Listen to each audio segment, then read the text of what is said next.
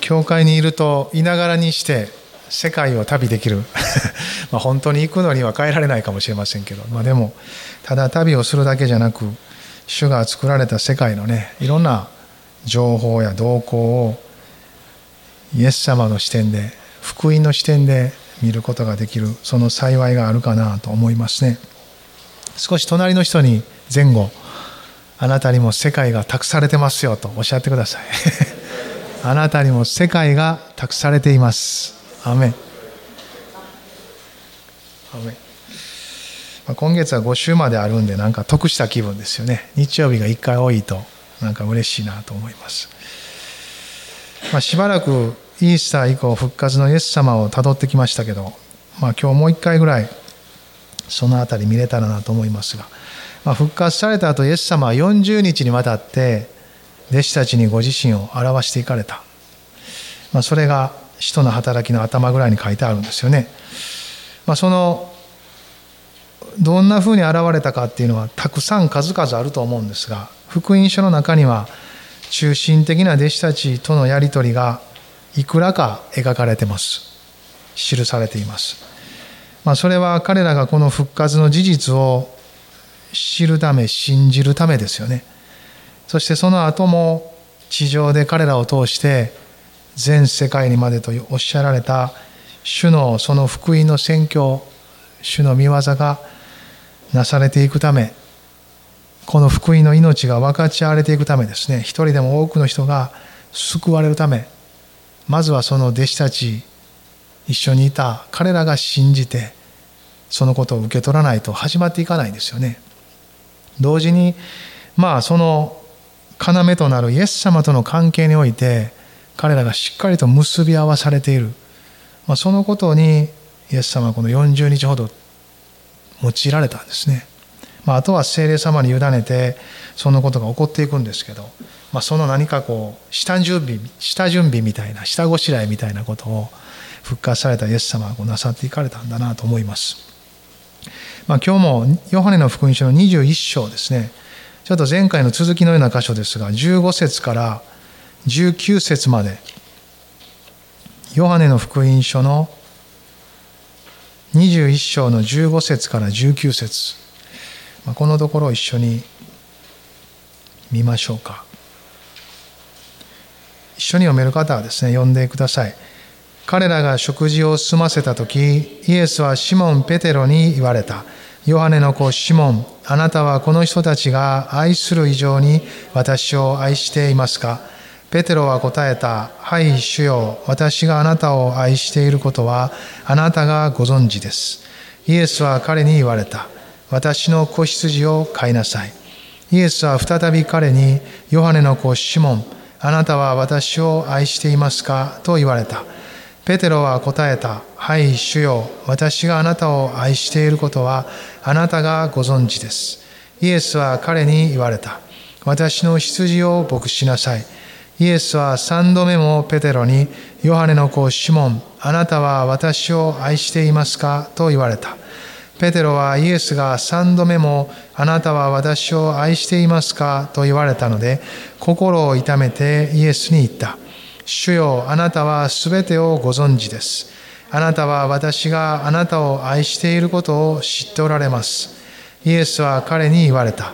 私の羊を飼いなさい。誠に誠にあなたに言います。あなたは若い時には自分で帯をして自分の望むところを歩きました。しかし年を取るとあなたは両手を伸ばし他の人があなたに帯をして望まないところに連れて行きます。イエスはペテロがどのような死に方で神の栄光を表すかを示すためにこう言われたのである。こう話してからペテロに言われた。私に従いなさい。まあ、イエス様の個別対応ですよね。前回は全員でのバーベキュー、イエス様が招いた食卓で、あの大量の奇跡の時と同じようなことが起こり、彼らはイエス様と気づいていくんですが、そしてゆっくりと交わりながら、彼らの心は非常に溶かされたと思います。落ち着き、リラックスし、主の恵みに安息したことは、想像できることですよね。まあ、その辺り一段落したところでこのペテロにイエス様は個別に語っていくんですねでもみんながおるとこでペテロに語っていくんです みんなも聞いてるんですよねそれはペテロだけじゃなくてみんな同じようなところを一緒に通ったからですねペテロに語られていることは自分にも語られていることとして彼らは一緒に聞くことができたと思うんですね。まあ、聖霊様は私たちにも今一人一人に語られます。それぞれの人生、その形、その歩み、その課題、あるいはその必要、それはある意味で個々に違うんですね。でも同時にそれは一つに集められている教会においては、ある意味で教会的に受け取ることができる。同じ種に従い、主と共に歩いているところで一緒に受け取れる内容だと思うんですね。ですから誰かの証を聞くと同じように私たちは共鳴できるんです。違う人生歩いてるんだけど、まあ、時にはピタッと来る人の証もありますが全然違うところを歩いてる。でもその人の中に働いた神様を見上げる時にですね同じように自分にも働いてくださった触れてくださっているそのことを感じていくんですよね。まあさまざまな信仰生活の局面で私たちはこの主の触れてくださるこのような働きを経験していくと思うんですね。まあ本当に主は良いことをしてくださる最善に導いてくださるそのためにここでもペテロに語りかけているんですね。まあ、ちょっともう一周このガリラヤに泊まって、えー、ねイエス様のバーベキューに腰を下ろして私たちも一緒にこの御言葉に耳を傾けたいなと思うんですね。まあ、ここで見ることができるペテロの姿っていうのはビフォーアフターですよねまさに。あのテレビ番組ありますよね。こんな家がこんな風になるんかっていうぐらい綺麗に仕上げる番組ありますよねビフォーアフター。匠の仕事をこう紹介していく。この間ね出エジプト記ずっと読んでてあの出エジプト記のもう後半ぐらいでずっとこうあの幕屋の建設のところで読みにくいですよね。あれを読みながらですねちょっと声に出して読んでみたんですね。その中であのビフォーアフターを思い出したんですよ。あのナレーターの人うまいことをこう紹介していくじゃないですか。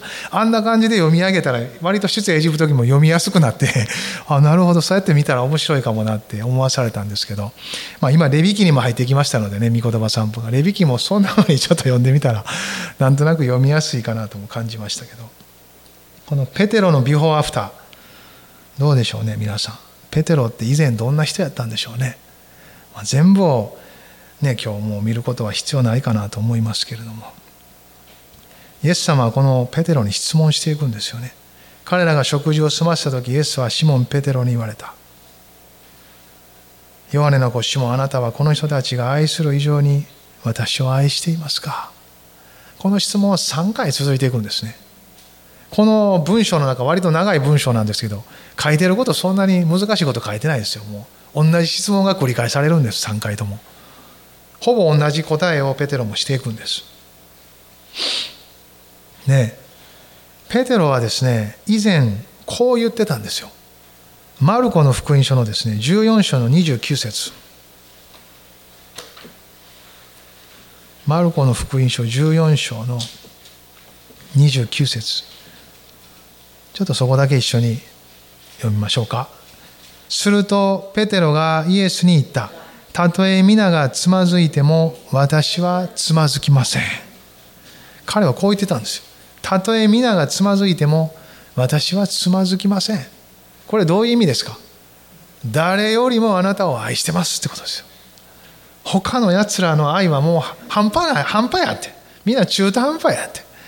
私はそんなんじゃありません、イエス様。私は心底あなたを愛してますよって。だから何があっても最後までついていきますって言ってたのがペテロなんです。そしていろいろあったのも知ってますよね。3回主を否むんです。否定するんです。恐れから保身から。そういう自分に彼はその時初めて気づくんですね。ああ思ったより弱いなって思ったんですよね。なんか気球の時があるとすぐにイエス様捨てるんやなって知るんですよね。まあですからこういう言い方をされたのかどうか分かりませんがこのヨハネの福音書の15節あなたはこの人たちが愛する以上に私を愛していますか?」と聞くんです。ペテロは思ったと思います。ああ以前の私はそんなせやな。そんなこと言うとったな。誰よりも愛する。誰がつまずいても私だけはついていく。そんなスタンスやったな。別にそれそのものが悪いことじゃありません。誰がつまずいたとしても私は最後まで主に従っていきたい。いきます。そういう心があること自体はですねただ彼はそれを自分の力により頼んでたんです。そのことに気づいていなかったんですよ。そういう思いがあるそういう心がある。そしてそれは悪いことじゃないです。でもそれが自分に欠けてたっていうところに気づきがなかったのでつまずいていくんですね。そこですよね。でもこの時のペテロは違うんですよね。はい誰よりもあなたを愛してついていきますとは言いませんでした。そのことには一切触れずこの人たちが愛する以上にと言われることには一切触れずにペテロは答えた「はい主よ私があなたを愛していることはあなたがご存知です」って。今までのペテロとなんかちゃう感じじゃないですか。違うんですよね。これビフォーアフターなんですよ。かつては自分の力を誇り誰よりもと言ってた人です。何があっても自信があったんですよね、まあ、そういう思いは溢れとったと思いますしそうしたいという願いも強かった。だからそう言ってた。そして自分自身のそういう自分に対する評価も自分でしてたんです。自分で自分を判断してるからどこまでも自信がこうつり上がっていくわけですよね。それが以前のペテロの姿なんです、まあ、細かく福音書を見ていたら随所にそういう姿を見ることができると思いますがもうそれは皆さんの QT の時間にお任せしたいなと思うんですけど。でも今はこの答える姿を見るだけでですね変化を感じます。まず比較してない。もう誰よりもとは言ってない。そのことももう口にもしない。そして愛するということにおいても愛しているということは変わらない。でもそのことは主あなたがご存知ですと。主にその判断を委ねてるんですよね。私の心を私で自分で判断しません。私はなんだかんだ言うてってもどうなるかわからんような不安定なものなんです。ですからあなたがそれをご存知です。愛しているかどうかはあなたが見てください。ね。こんなふうに変えられてるんですよね。そして3回聞かれるんですねこれ同じこと。あなたは私を愛するか？はいあなたがご存知ですそのことは。あなたは私を愛するか？3回聞かれたら皆さんやったらどうですか？もし昔のままのペテロやったらですね2回目ぐらいからこの辺にピキッて入ったと思います。いやだから愛してるって言ってるじゃないですか。って3回聞かれた頃にもうビキビキビキってなってもうええ加減にしてくださいと。何回言わすんですかイエス様。愛してるって言ってるじゃないですか。ってなると思うんですけどならないところにね彼が本当に砕かれてるなあという姿を見るわけですよ。3回とも彼は切れてないんです。腹も立ってない。ね。自分の熱心とか力により頼んでるとどうしても疑われたりそれを証明しないといけないという力が働くので人は怒ったりするんです。ビキビキビキってきます。そういう姿を自分にも見るし他の人に見ることもできます。ね。でもここのペテロは違うんですね。不思議ですね。むしろ心を痛めたって書いてますよ。この7節にはそう書いてますよね。あなたは私を愛していますかと言われたペテロはイエスが3度目もって書いてます。あなたは私を愛していますかと言われたので心を痛めてって書いてます。心が痛んだ。ですね。そう書いてます。随分変化してないですかペテロが。ペテロに何があったんですかこれ。何があったんやってことなんですよ。ペテロも弟子たちもある意味イエス様と一緒に十字架を通っていくんですよね。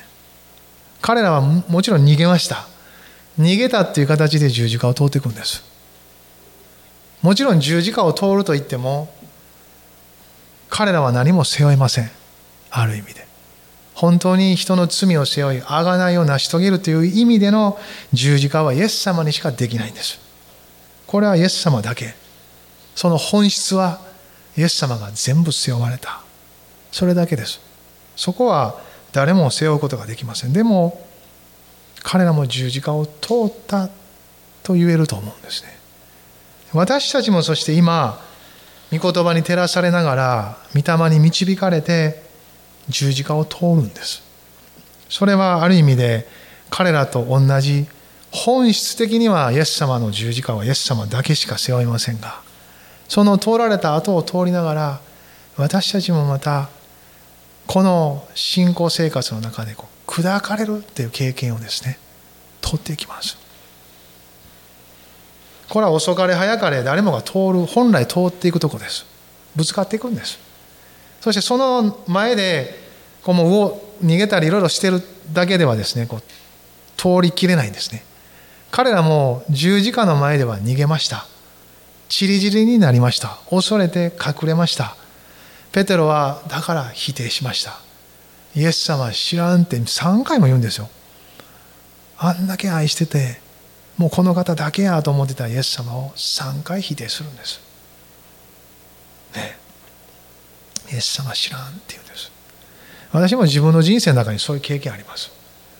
街中通っとって路傍伝道してるのを見たらこう顔隠したくなった時あります。実際自分の兄がその道頓堀のあの引っ掛け橋で路傍伝道してる姿見て友達と歩いてて「あれお前の兄貴に似てるよね」って昔から知ってる友達やとか言われた時思いっきり否定しました。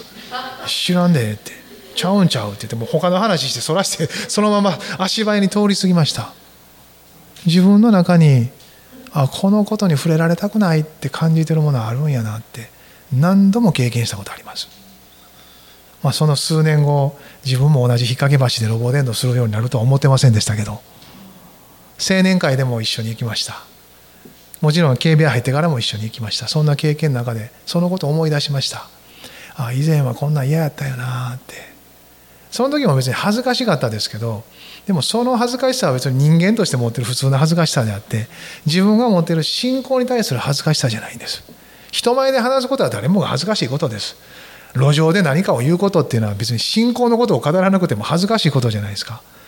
でもその以前の時にあった私の心っていうのはそういうことじゃなくてそのことを自分も同じように持っててあんな風にする人たちと同じなんやと思われたくないっていう恥ずかしさなんですよ。それが自分の中にもあったのを知ってます。ペテロもそういう自分やったんですよ。でもその時とっさに出てきたのはイエス様を知らんって言ったんですよ。知らない。知らんで。知らんで。3回言うたら鶏が鳴いたんです。知ってるやろって泣いたんです。知ってるやろお前って泣いたんです。嘘つきって。それでは彼は心を刺されませんでしたけどまだね。でもイエス様が見た時その眼差しに心刺されたんですよ。ルカはそう書いてます。イエスは彼を見つめられたって。その時ペテロは外に出て泣くんです。もう後悔しても後悔しきれない。戻れないですよね時間って。そのやった行為心は戻れないんですよ。イエス様との関係に大きく傷をつけ裏切り行為ですよこれは。あと彼に残ってるのは何ですか？イエス様が許すだけなんですよ。あなたの裏切りを許す。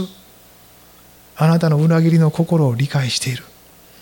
しかし同時にあなたの中には私を愛する心があるのも知ってる。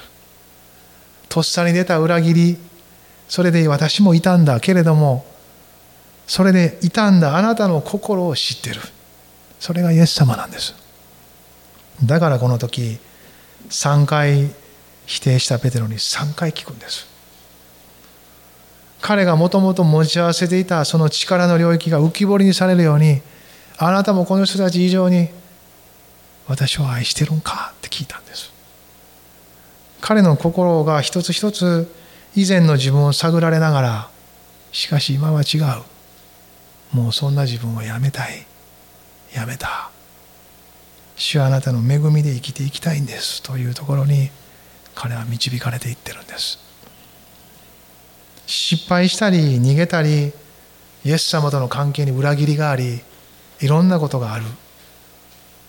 あるいは実際的な面でも人との関係でもそんなことがある時それが生じることは人として避けれないことですよ。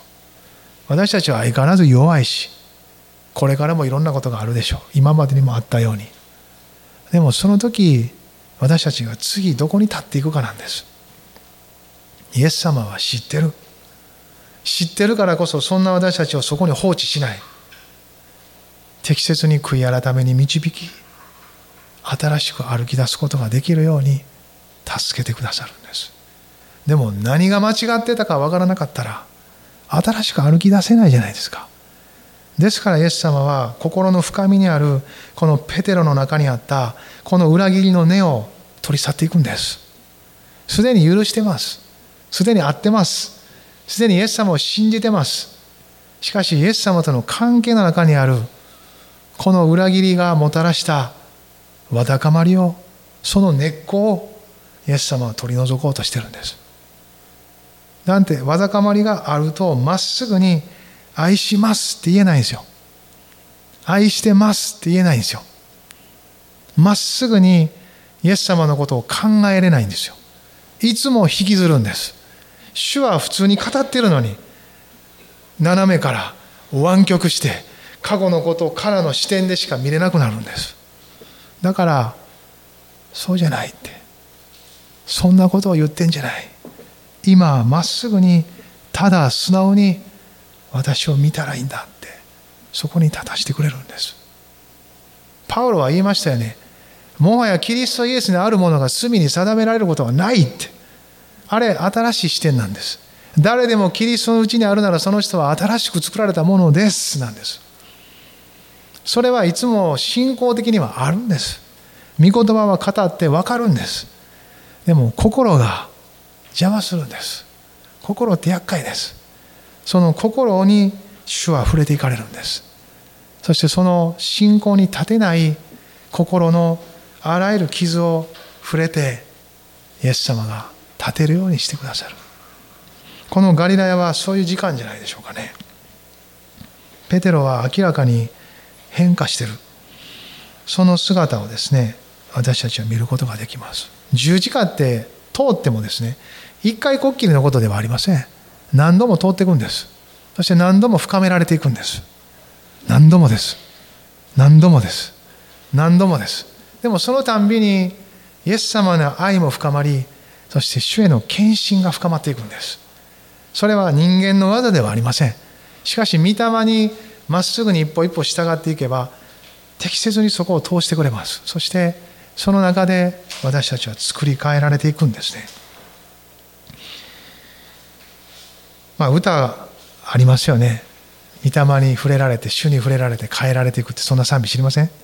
私は主に触れられて新しく変えられた。一緒に歌いませんか？イエスの恵み褒め歌おう。私は変えられた。イエスの恵みイエスの愛。何者にも変えがたい。主を愛して主に仕える。新しい心でイエスの恵み褒め歌おう。私は変えられた。案外覚えてましたね。途中で分からないようになるかなと思いましたけど。あのろれつ回らんようになるかなと思ったけど。え歌ですよね。証の歌です。主に触れられて変えられる。どこにも私たちの要素はないんですよ。ペテロは拳握ってイエス様について言ってたんですけど拳はもう握るのをやめていくんです。だから人は礼拝の中で手を広げて賛美するようになるんです。ハレルヤこんな風に賛美してる人見たことないですよね。主よあたあなたにってこんなんないですよね。委ねる明け渡された心は手を挙げて礼拝するようになってきます。いつまでも硬くないんです。心が硬いと素直でないと硬いですね。頭で信じてるだけでは硬いですね。でも御霊に触れられ十字架を通っていくと不思議と柔らかくなっていきます。不思議と柔らかくなって主を褒めたたえていくように変えられていく。これ不思議やなと思いますね。イエス様はねそんなペテロに対して愛と信任を持って答えていくんですね。1回目。ヨハネの子シモンあなたはこの人たちが愛する以上に私を愛していますか？って聞くんです。2回目もちょっと言葉は変わってもあなたは私を愛していますかだけです。でもこの呼びかけにですねペテロって言わないですよね。ヨハネの子シモンって言うんですよ。ヨハネの子シモン。ヨハネの子シモンって。ヨハネの子シモンって言うんです。ね。あなたは私を愛していますか？って。ヨハネの子シモンっていうのはペテロのもともとの名前です。生まれつきの。ペテロっていうのはアラモ語でケファっていうらしいですけどイエス様がくれた名前です。その名前ではなくもともとの彼の名前で呼んでんです。ペテロっていうのは岩っていう意味ですよね。イエス様がいずれ将来あなたは岩みたいに動かない。動じない人になるで。っていう意味も込めてかペテロって名前つけるんです。でも今はヨハネの子シモンって言ってるんですよ。あんたは弱いやろってすぐに怒るやろってすぐに腐るやろすぐに諦めるやろすぐに投げ出すやろってあんたは生まれつきそうやろってそんな性格やろそんな心やろそういうことです。ヨハネの子シモンってあなたは弱いなって。別に恨みつらみで言ってんじゃないですよ。私のこと裏切ったな。この裏切り者め。とは言ってないですよ。あなたは弱いなって。ペテロみたいな形で裏切ってない他の弟子たちもこれを聞くときにみんな自分の中にあるイエス様との関わりの中にあるそういう心を持ってるわけです。もしこの弟子たちの中でそれを聞いた時いや私はそうじゃない。私は裏切ってない。ずっとイエス様のことをついていこうとしてた。でもしなってる弟子がいたらそれはパリサイ人と立法学者と同じです。自分の技の上に置いてるんです。多かれ少なかれ私もペテロみたいに裏切ったよなってみんな感じてるんです。十字架を前に人は自分で乗り越えることはできないんです。皆どこかで要するに罪人として気づくことなんですよ。罪人でない人はいない。主の前に出た時遅かれ早かれ私たちが気づかされるのは罪人だという現実なんです。ああどうしようもないぐらいにじみ出てくるよなっていう罪人性なんです。でもそれが主の前に出ていく一歩なんですよね。そしてその罪人に呼びかけておられるんです。ヨハネの子シモン。ヨハネの子シモン。あなたは私を愛していますか？なんです。あなたは駆逐されたな。その生まれつきの自分の力で頑張ってきたな。でもその果てを知ってるよな、まあ、そんなふうな言い方するのかどうか知りません。でもペテロはそう感じていくと思います。なんでペテロって呼ばへんねやって。ヨハネの子シモンって呼ぶんや でも砕かれてるから当然のごとく受け取っていくんです。ヨハネの子シモンです。私は儚いものです。弱いものです。私の熱心は本当に儚いものでした。主はあなたはそれを知っておられます。このペテロの心の痛みをですねイエス様は見逃さなかったんですよ。2回目も語っていくんですね。16節。イエスは再び彼にヨハネの子シモンあなたは私を愛していますか？と言われた。17節。イエスは3度目もペテロにヨハネの子シモンあなたは私を愛していますか？と言われた。そのたんび答えてるのに3回も同じこと聞かれるって何度も言いますがイエス様耳聞こえないんですかって。私の言葉はなんか別のことなんか言ってるんでしょうかって。わからないんですかって。あなたを愛してることはあなたがご存知ですと言ってるじゃないですか。でもなんで受け取ってもらえへんねやろうって。でも1回2回言われるたんびにペテロはむしろそのような疑問という以上にですねあの晩のことを思い出したんやと思うんですよね。あんたはイエスああのイエスと一緒におったな。いや知らん。いやおったやんか。こんな言い方したんか知りませんけど。知りません。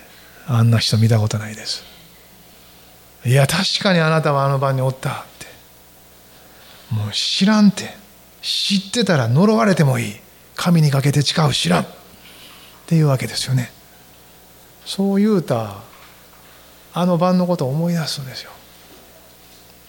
苦いですね。とても苦い思い出です。ほんまにしくじった。イエス様のテストに合格できへんかった。落第点やって。2回目でやめといたらよかった。3回ともやってしもた。あの晩のことはもう拭いされないんですよ。歴史に刻まれて聖書にも刻まれてしもてるんですこれ。天国行っても言われるんです。その時僕らはそんなことに思いがいくかどうか分かりませんけどもイエス様がおるからイエス様だけになるんですけど地上レベルで言えばそういうことなんですよね。もう刻まれた。刻まれた歴史ですこれは。ひな形ですよねでも。刻まれてるけど同時にそれは恵みで覆われてるんです。恵みで覆われてるんですよね。あの晩のことをやっぱ思い出すんですよ。無理や。もう消えへん拭いされんあの晩のことそうするとやっぱ心が痛いですよね。その痛みっていうのはイエス様が許してないから痛いんじゃないですよ。許してるからもっと痛いんですよ。許してくれてるのは分かるけどその許してくださるほどにこの方を裏切ったんかっていう事実がですね痛くて仕方がないんですよ。思い出せば思い出すほどもう拭い消したいんですよ。あの晩に戻りたい。今の状態のままで戻ってもう一回やり直したいと思うんですよ。でも戻れないですよ。彼が受け取れるのは許しなんですよ。主がそのように見ておられるというところに立っていくことなんです。そこに立てないんですよ。主は許してる受け入れてる分かってる。でもそうできない彼に3回聞くんです。そしてペテロは3回目なんて言うんですかね。ペテロはイエスが3度目も17節。あなたは私を愛していますか?」と言われたので心を痛めてイエスに言った「主よあなたは全てをご存知です」って。彼はやっと全部吐き出せたんですよ。ただ愛してますと聞かれて愛してますと答えるのみでした。ご存知です。でも全てをご存知ですっていうのは何もかも知ってますよねイエス様。愛してるという以前に私はあなたを裏切ったんですよ。あなたを否定ししくじった男です。あの夜の失敗はあなたがよくご存知です。私は失敗した男なんです。その全てを主が知っておられる。知ってるじゃないですかと。何一つ隠されてない。そしてイエス様が知ってると同じ認識ぐらいに自分ももう気づいてるんです。分からなかったとかじゃないんです。知ってるんです。分かってるんです。裏切ったしくじったもう全部明白です。そしてそれをあなたが知ってることを私は知ってます。だからどこか降りにくかったんですよって。このバーベキューも美味しかったですよ。あなたに会いたいのは嬉しいですよ。喜びですよ。あの最初の時のように大量になって思い出し今までのことは走馬灯のように思い出されました。あの日々は楽しかった。よかった。でも最後があかん。あの十字架の晩さえなかったら楽しかった。喜びを持ってあなたと再会できた。あなたの復活だけを純粋に喜べた。でも私の心はそれを喜ばせないんだ。その喜ばせない限りをいつも持ってるんだ。あの出来事なんだ。あの出来事ですしあの出来事ですよ。あの番ですよ。あの鶏に突っ込まれた番です。知ってるやろって言われたあの鶏の鳴き声が離れないんですよって鶏の鳴き声聞くたんびに思い出すんですってあの晩のことを。あの明け方に鳴く鶏の声聞くたんびにうずくんです。目覚めるんです。しんどいんです。それが全ての恵みをかき消すかのようです。って言ってるかどうか分かりませんけど。でもその一つの出来事が引っかかるんですよいつも。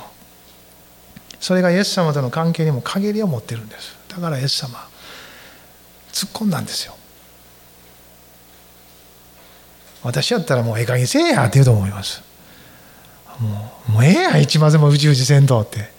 思うんですけどイエス様はそうじゃないですよね。いや絶妙に触れていかれる。すごいなと思います。精霊の技もそんな感じですよね。その人に本当に触れていかれる。立てるようにです。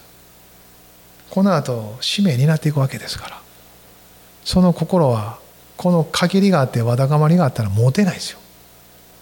持てないです。傷がついてたら傷を見た持った形でしか人のことも見れないです。みんな傷ついてるんやっていう目でしか見れないです。その傷はもちろんみんな傷ついてるんですけど自分の傷が反映されてるんです。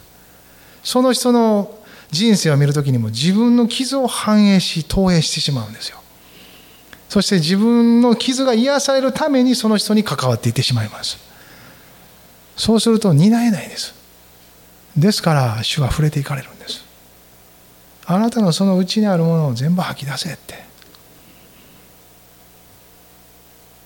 なぜなら吐き出すと楽になるからです。全部をさらけ出すと人は楽になるからです。イエス様はそれを知っておられる。そしてペテロをモデルに他の弟子たちにも語ってるんです。あなたたちも皆一緒やって。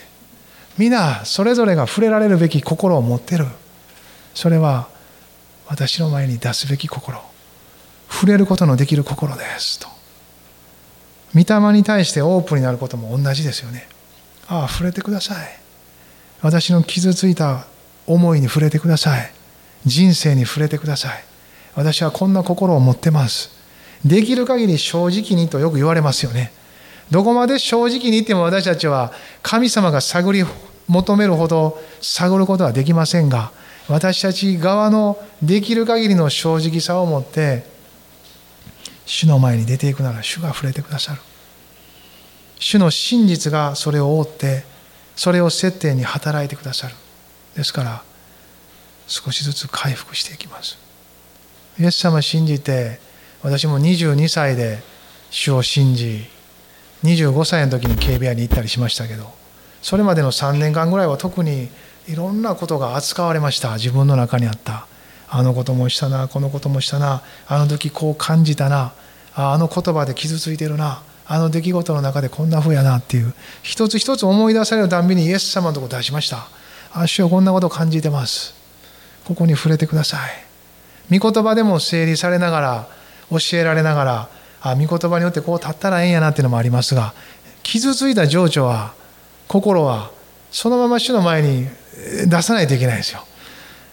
知性でどれだけ整理してもうずくからです。知性で整理してなおうずいてるもんに関しては足を立つべきところは分かりますがそれをなんかこう見失いそうになるぐらい痛いですね。この心を癒してくださいと。するとしばらくしたら精霊様が触れていかれます。いろんなことの中で。そして触れられるとよく泣いてました。やっぱ涙出るんですよね。痛いから。痛みと癒しのプロセスの中でよく泣きました。不思議と涙が出てくる。泣こうと思ってないけど。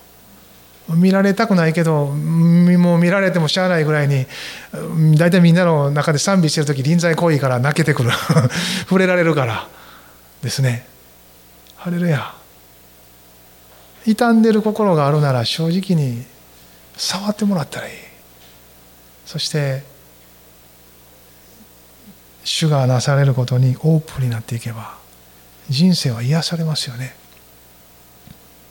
一つ一つ主が触れていってくださる。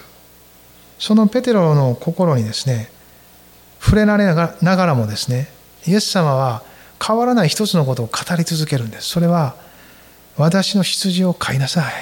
ということです。言い方はちょっとずつ変わってますけど同じことですよね。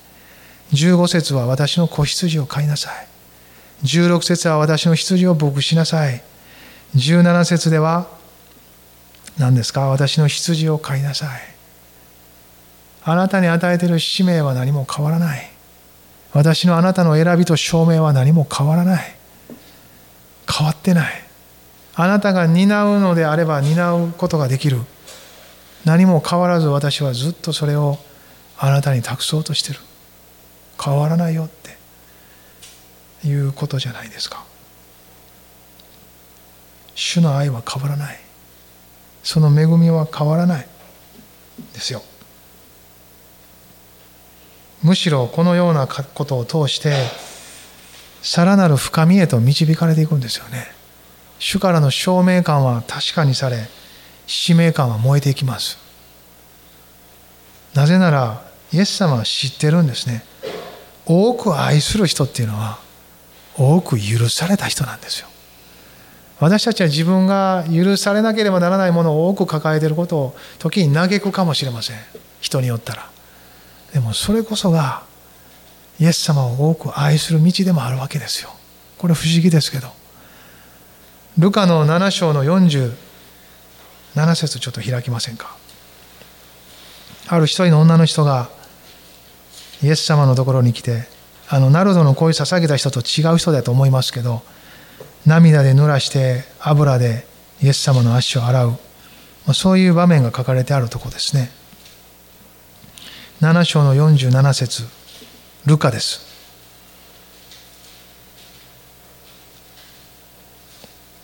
ルカ7の47一緒に読みましょうか。ですから私はあなたに言います。この人は多くの罪を許されています。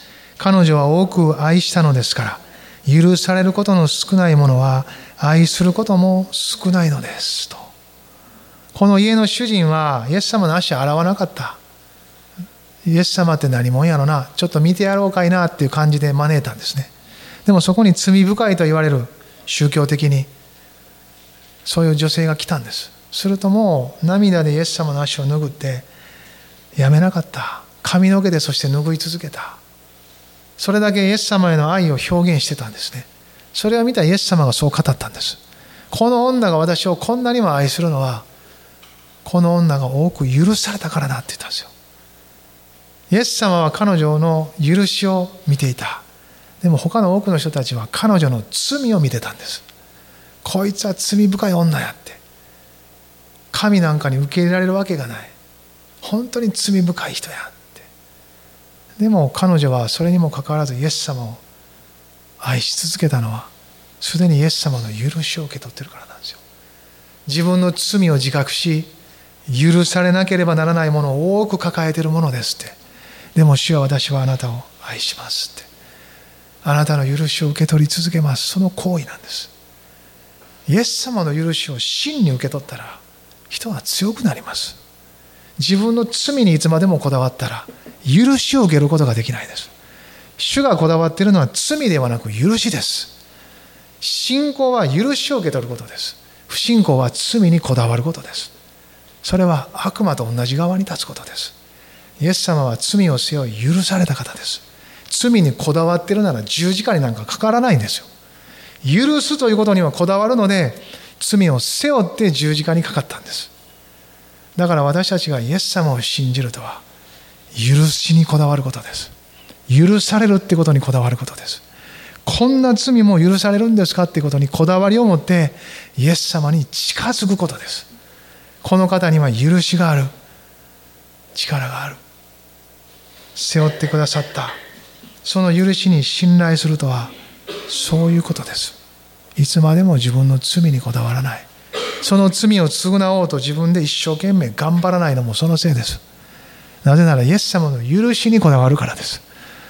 許されることがイエス様にしかできないのであれば頑張る必要はないです。頑張れないです。何に頑張るのかわからないです。それは的を外した生き方になります。しかし主に信頼して近づくとはどこまでも受けることです。ああ主を許してくださってあなたの愛を受けてその恵みで私は生きていきます。そういうことですよね。この21章にもう一回帰りますけどそのペテロにですねイエス様は最後言うんですね。18節一緒に読みましょうか。誠に誠にあなたに言います。あなたは若い時には自分で帯をして自分の望むところを歩きました。しかし年を取るとあなたは両手を伸ばし他の人があなたに帯をして望まないところに連れて行きます。ペテロがどんな死に方をして死ぬかということを表したすなわち殉教するということですよね。望まないところに引いてかれるっていうのはペテロが望んだことでもあります。あなたが行くところならどこでも行って私は死にますって言った人です。イエス様はそれを叶えてあげるって言ってるんですよ。あなたの心にあるその熱情、その信仰から来る情熱はそうです。しかし、あなたの力ではできないんです。ただ私についてくるなら、あなたはそういう人生を歩きますって言ったんですよ。イエス様のために全てを捧げるっていう道は自分の力でできないんです。でもイエス様についていったらそういう人生になっていくんです。19節そう書いてますよね。イエスはペテロがどのような死に方で神の栄光を表すかを示すためにこう言われたのである。こう話してからペテロに言われた。私に従いなさい。初めに戻る。振り出しに戻るじゃないですけど。最初に彼らが聞いた言葉は私についてきなさいなんです。一緒ですよ。Follow me です。私についてきなさい。ここでも同じです。私についてきなさい。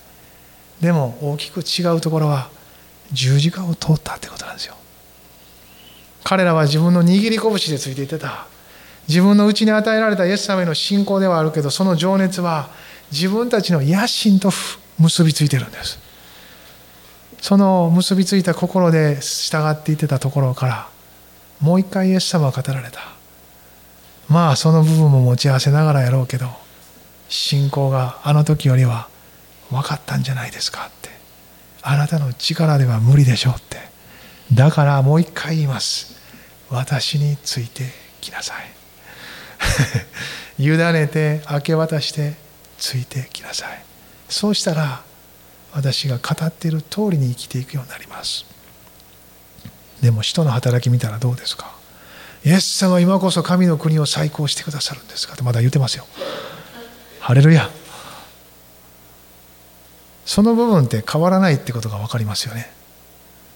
変わらないんです。ただ切り分けられていくんです。切り分けられるんです。十字架で。あなたもそうじゃないですか。私もそうです。別に不信仰の領域っていつでもあります。今もあります。ただ講談に立って切り分けられた自分を差し出してる。そこに御霊が働いて信仰的なことを語ってるんです。でもその入れ物である私は相変わらず罪人です。朽ちるものです。儚くどうしようもないものです。しかしその私のうちにキリストがおられ信仰があるんです。御霊がおられ命があるんです。それを切り分けられた人は見ていくんです。ですから切り分けられて信仰の側に自分を捧げていくんです。なおも捧げていくんです。最初は自分の力で捧げるってところからですねだんだん十字架が染み込んでいくとああなるほどな。この握り拳ももう一個もあったけどいらんのか。っ てイエス様に委ねていくんやなってことを知っていきます。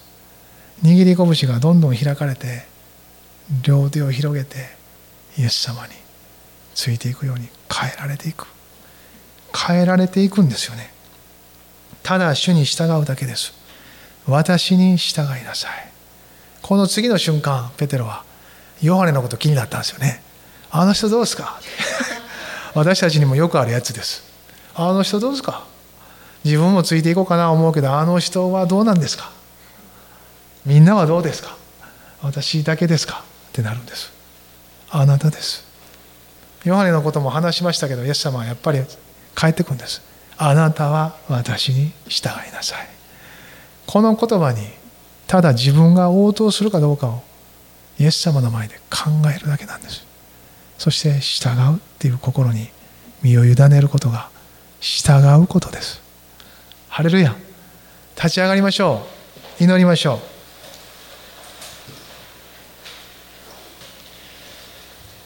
ハレルヤ。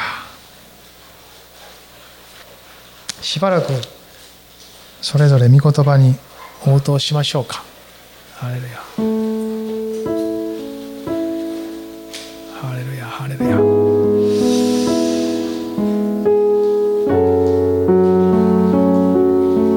まあ少し私の角度から感じた御言葉の角度でいろいろ話しましたが今朝あなたは御言葉から御霊はあなたに何を語っておられるでしょうか。そのことに応答してください。あなたの人生で何があったんですか？今あなたはイエス様はあなたをどう見ておられますか？あなたが自分を見るだけでなくイエス様はあなたをどう見ておられると感じていますか？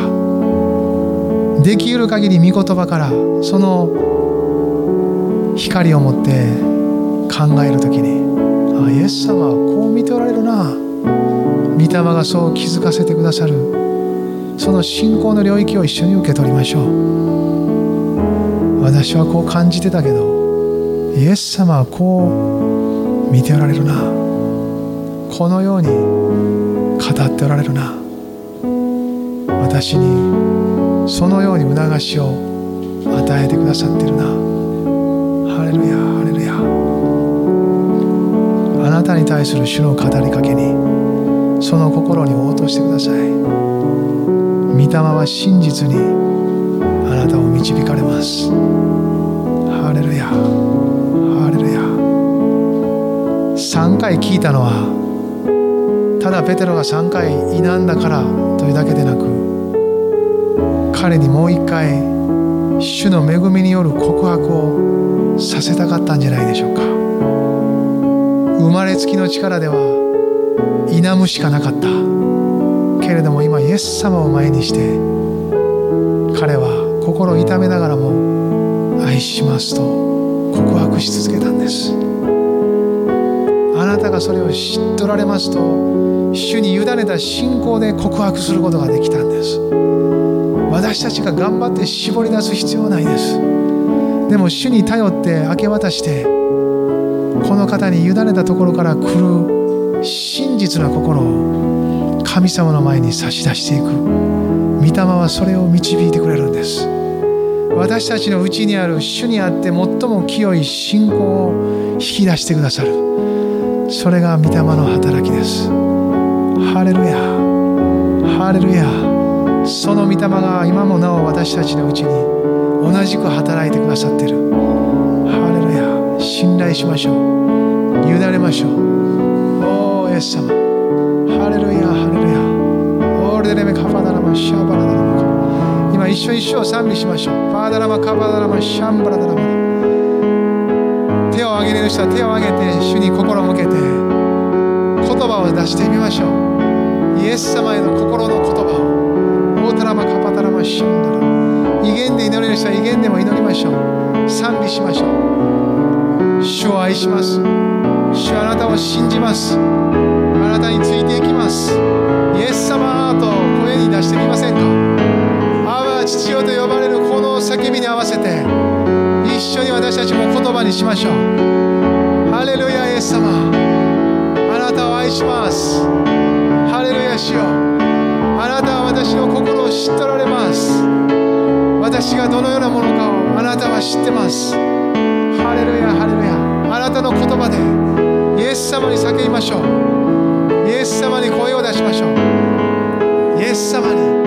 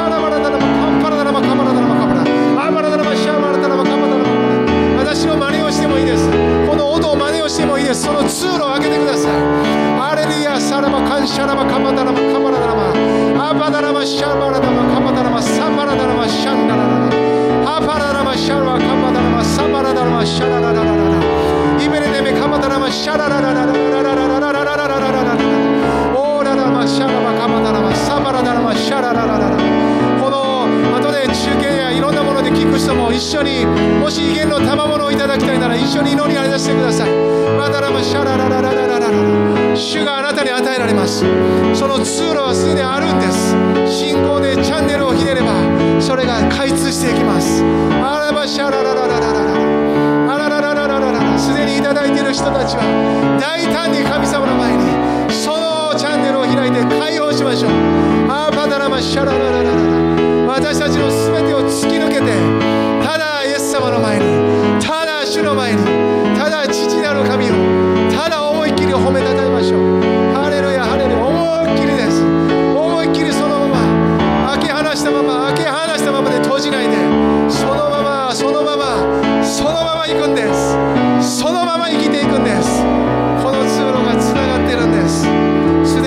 十字架によって。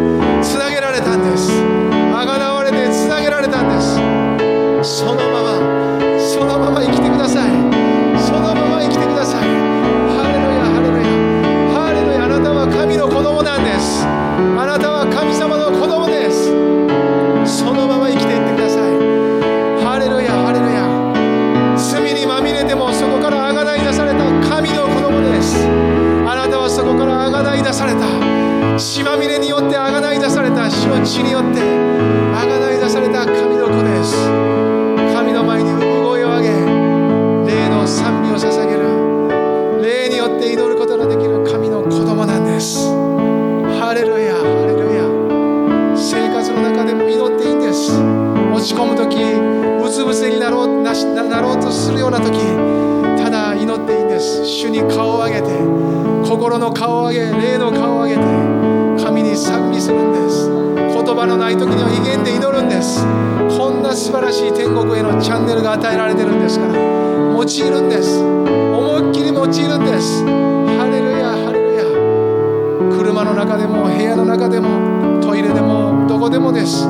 敬虔な心はそのままに主の前に出ていくんです。ハレルヤハレルヤ。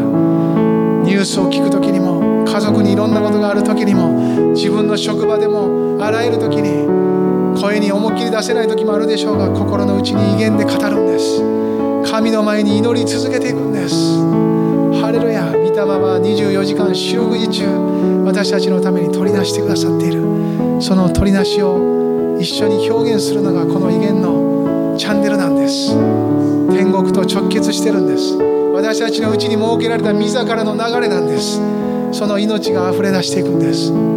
その通路です。ハレルヤラカバラダラマシャンダル。その中でいただいた御言葉があればそれを書き留めるんです。その中で促しを受けたことがあればそれを書き留めていくんです。ハバダラマシャンバラダラ。威厳でも祈りまた知性でも祈るんです。その祈りの中で与えられた信号があれば言葉で告白するんです。主よ私は今あなたを愛します。このことにおいてあなたを信じます。このことにおいてあなたに委ねます。一つ一つを主よあなたが働いてください。主を触れてくださいと神様の前に祈っていくんです。人生が変えられていきます。あなたの内面が引き上げられ神様の子供としてまっとうなところに立っていきます。ハレルヤハレルヤ。イエス様。イエス様。ハレルヤハレルヤ。主よ。